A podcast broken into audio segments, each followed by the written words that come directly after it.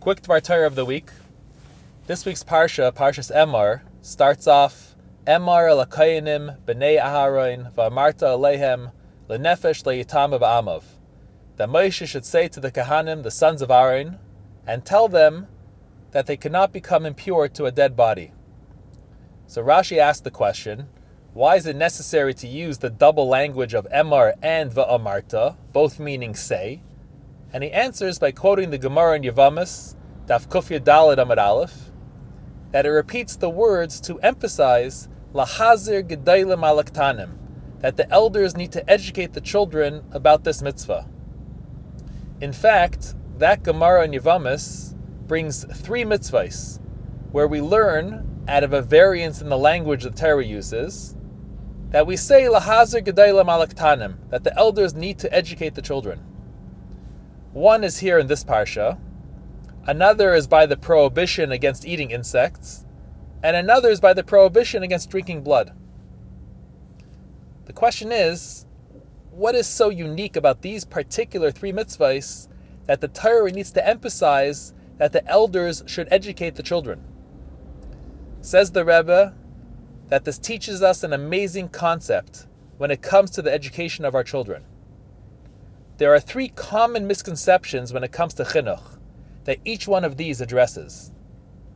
The first misconception is that often people think that I will educate my child about rational things, mitzvahs he can understand that are logical.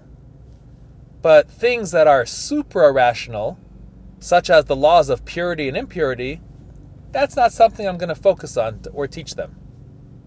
Says the Torah, no, Lahazir Gedailim Alaktanim, that you need to teach your child that these are Hashem's mitzvahs, and we do them even if we don't understand them. The second misconception is that sometimes we think that someone is too far gone.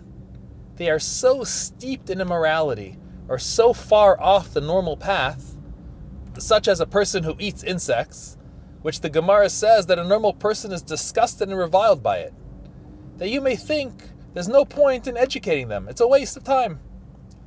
Says the Torah, no, lahazir gedailim alaktanim, that there is no person too far gone that we shouldn't expend our energy to educate.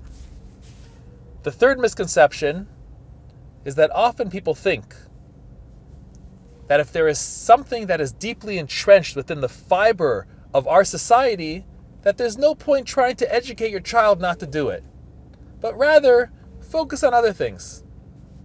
This was the case with drinking blood, which the Gemara tells us was the norm back then, and the Jews, prior to Matan Torah, would actually do this a lot. Says the Torah, no, lahazir gedailim alaktanim, that we must educate our children in the Torah way, even if that means going against the norms of society. For example, it doesn't matter if everyone in your child's class has a smartphone, or that the norm in society is for a kid to spend hours on end on the iPad.